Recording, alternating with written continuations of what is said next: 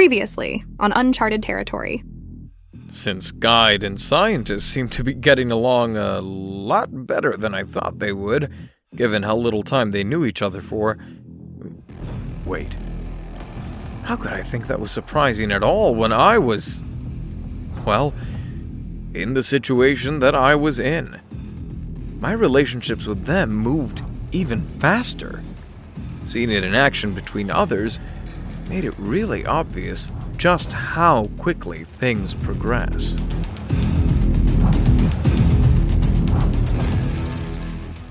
After dropping everything from the lab off in the chest, save for the things I needed for the boss fight, I went over to the workbench and searched for what I needed to summon the next boss the decoded Z tracking implant.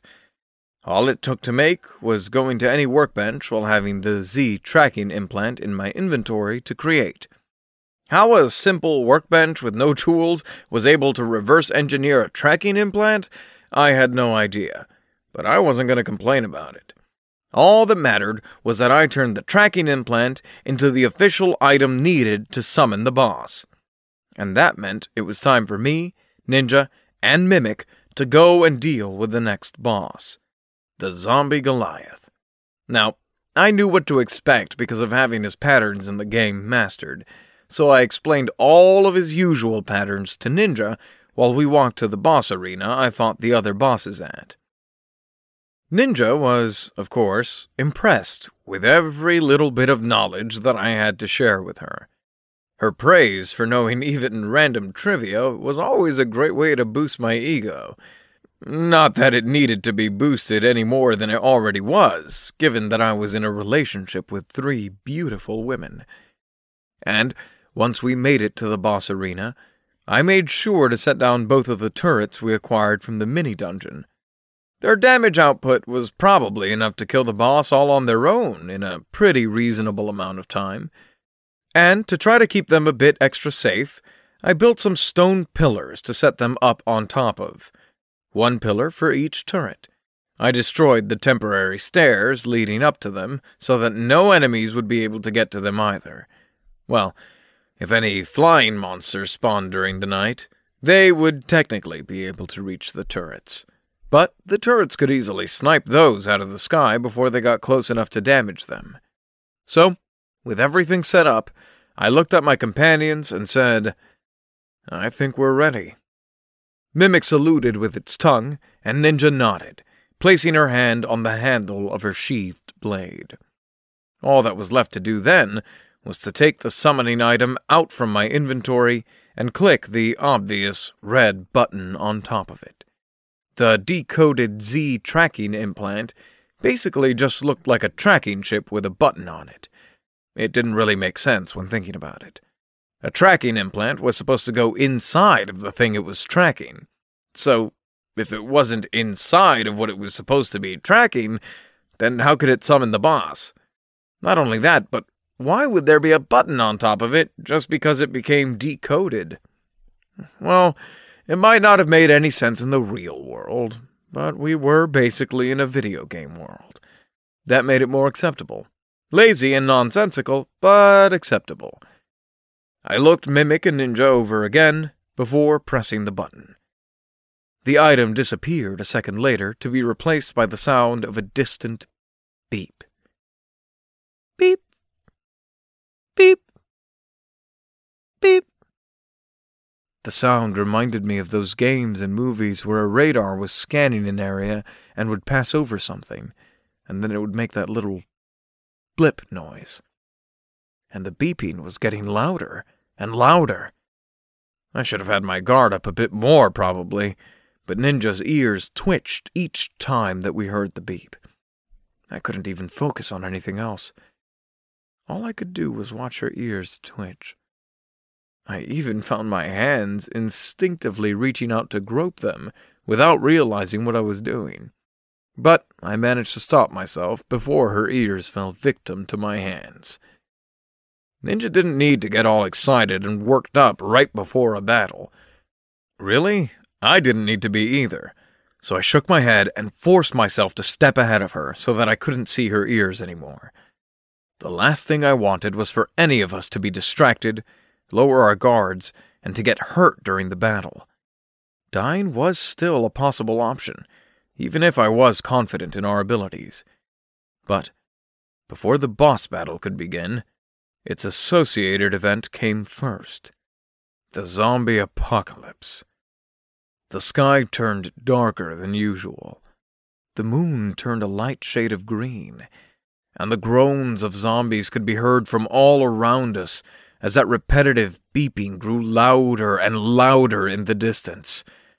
Our boss arena was still lit up, thanks to all the campfires and torches, though. Now, while walking to the boss arena, I had an idea. I thought about building a bunker we could attack the zombies through. That was what I would have done in the original game build a bunker with some holes in the walls to attack the zombies through, then leave the bunker once the boss arrived. But after what happened in the mini dungeon, I don't want to get us stuck in any enclosed spaces we couldn't easily escape from. Not to mention that I had no idea if there were going to be any new threats thrown. The good news was that we turned out to not really need that. At least, not right away, from what I could see. A couple dozen zombies climbed up out of the ground in different directions, sure. But, because we were in an actual world that was huge compared to the video game's world, they looked pretty spread out, and few in number in comparison. They were all just normal zombies, too, slow and weak. The turrets were able to wipe most of them out before they could even get close to us. Me and Ninja didn't really get to do anything either. Mimic did most of the work for the first few waves of zombies that spawned, or, well, did whatever work the turrets didn't do. It was actually going really smoothly. Way smoother than I expected it would. The turrets, combined with Mimic, were just too strong. There was no point in me and Ninja trying to help because anything we tried to run toward would have been killed before we could reach them. Though, to be fair, it was also an easy event in the original game. There were future events and wave defense situations where zombies actually posed a huge threat. But they weren't even the main enemies in those events. The only specifically zombie themed event was, well, as it was clear, pretty simple. It didn't help that we had to fight for our lives against far stronger and faster zombies in the mini dungeon. Normal zombies felt extremely pathetic in comparison to that. But it made sense. Progression wise, the mini dungeon was far more difficult than the event leading up to the boss, and it was designed that way on purpose. Then the boss would be a bit harder than surviving the dungeon, at least the normal mini dungeon. The abnormality probably boosted the mini dungeon's difficulty up to be several times more challenging than the boss. Lord Player? Is it supposed to be this easy? Ninja asked. You said this would be called the zombie apocalypse, but I feel this is very non apocalyptic. Well, I said, in the original game, if you were a new player who didn't know what to expect, then it was pretty easy to get overwhelmed by the amount of zombies. But when we have turrets and mimic killing them all as soon as they spawn, they never get a chance to build up into a threatening force. Oh, I see. I. It's kind of boring, huh? A different voice asked. Dungeon Master. Time froze, and everybody else around me with it. Only me and Dungeon Master were still able to move and talk. Didn't expect to see you again so soon, I said. Miss me? He asked in response. Wait, don't answer that. You have three beauties now. There's no way you'd miss me when you've got them. There's also the fact that you're behind all of this and throwing enemies at me that want to genuinely kill me. Dungeon Master wore a pretty innocent expression on his face as he playfully stuck his tongue out at me. Anyways, this whole little event has been pretty boring. You're too strong. As the Dungeon Master, who also goes by the name Dungeon Master, I feel like I'm failing as the DM. It's just a slog to go through where you're waiting for an arbitrary number of zombies to be dead before the boss spawns. A good DM has to keep things exciting, right? I think the abnormality was exciting enough. Dungeon Master huffed. You're so much more boring sounding when you talk to me. When you talk to your girlfriends, you're all cute and happy and smiling and nice. When you talk to me, you're all boring and serious. Maybe I should turn myself into a cute girl, and then you can flirt with me, too. I'm not that easy. Really?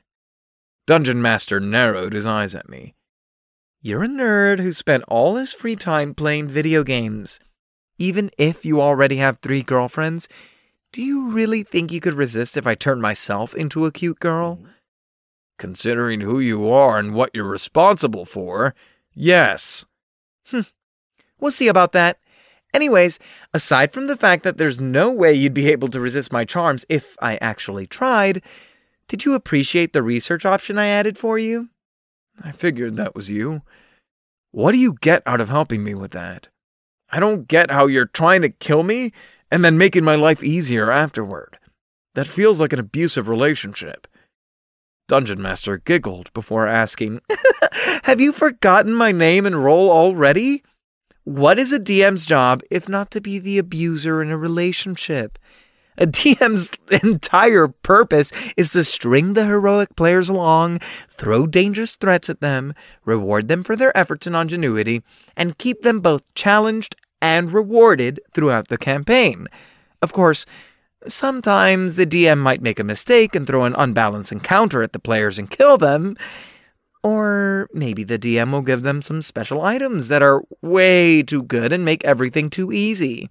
But the whole point is to provide a challenge to the players. When the DM is good enough, it's up to the players whether they survive and save the world from the BBEG, or if they die and get crushed into dust while leaving behind a world destined to ruin. A proper DM is no more than a judge, neither good nor evil, neither a friend nor an enemy.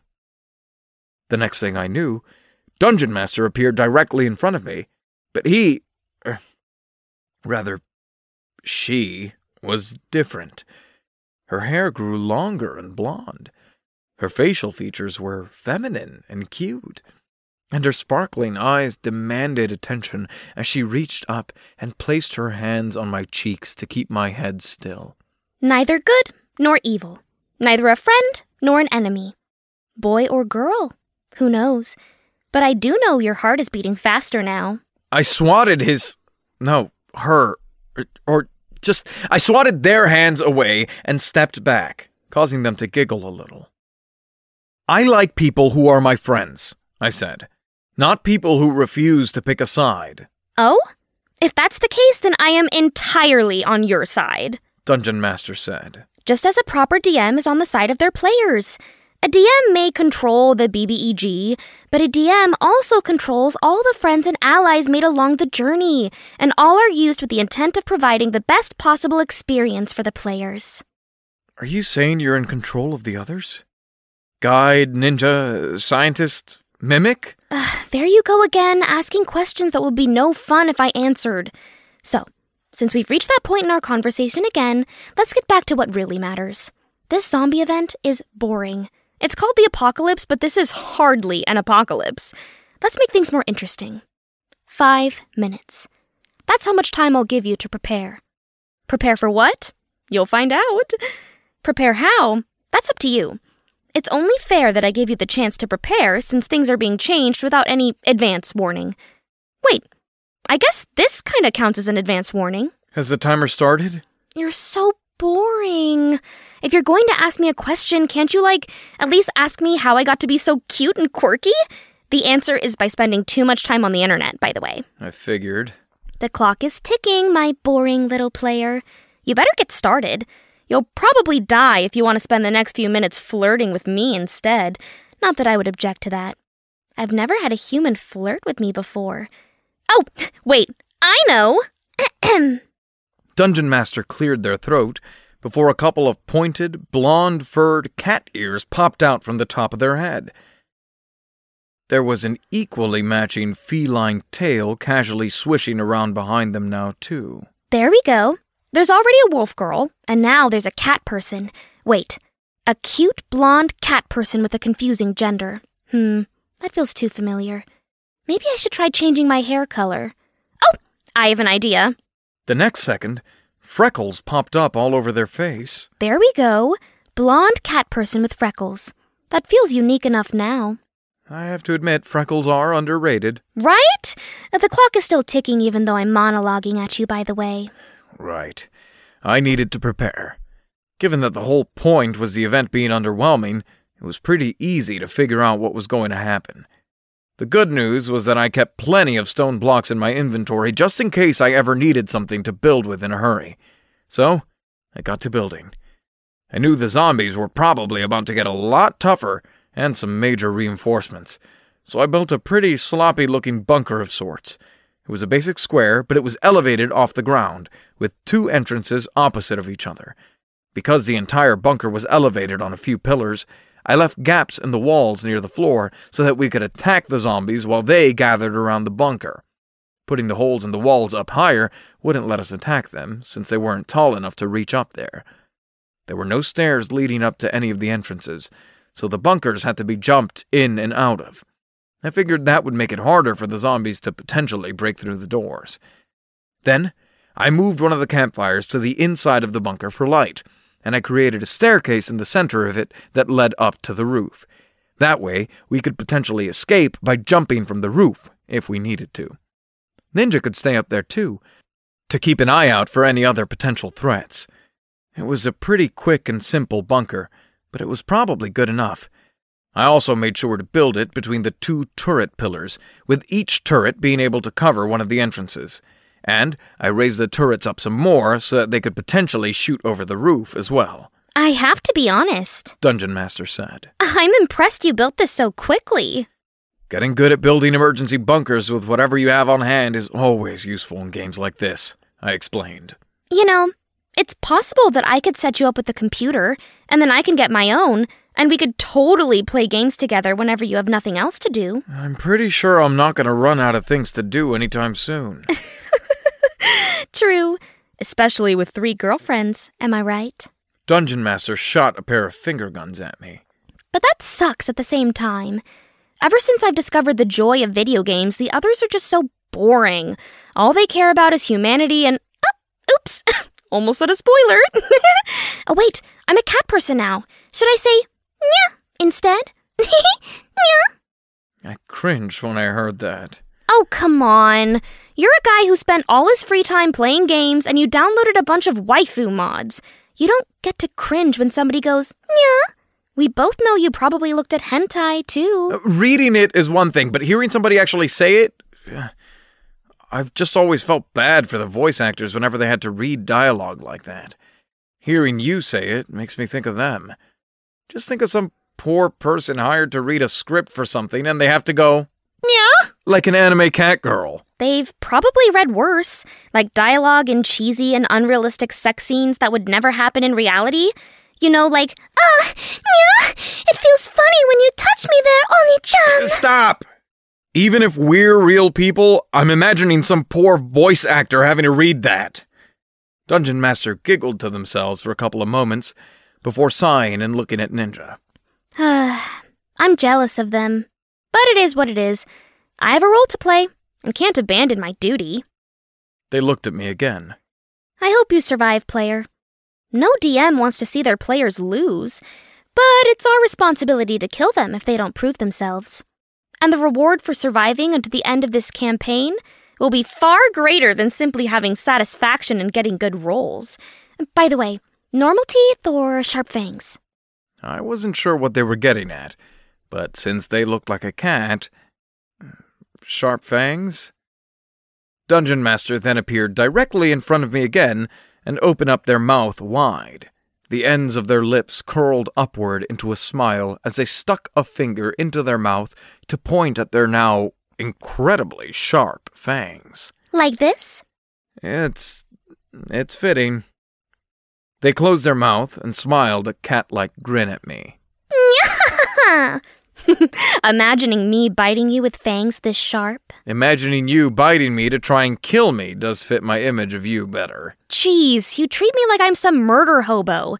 Just because I'm a powerful entity comparable to a god by human standards who is sending threats to you without your consent to see if they kill you or if you survive doesn't mean I'm evil.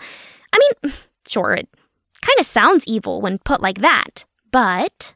They paused and slipped their hands up to my face again, gently holding each of my cheeks as they stared into my eyes. It's for your own good. It's for humanity's good. A little evil's all right if it's for the greater good, isn't it? A little evil for the greater good. Hearing that caused a pain in my chest. And it wasn't my own pain.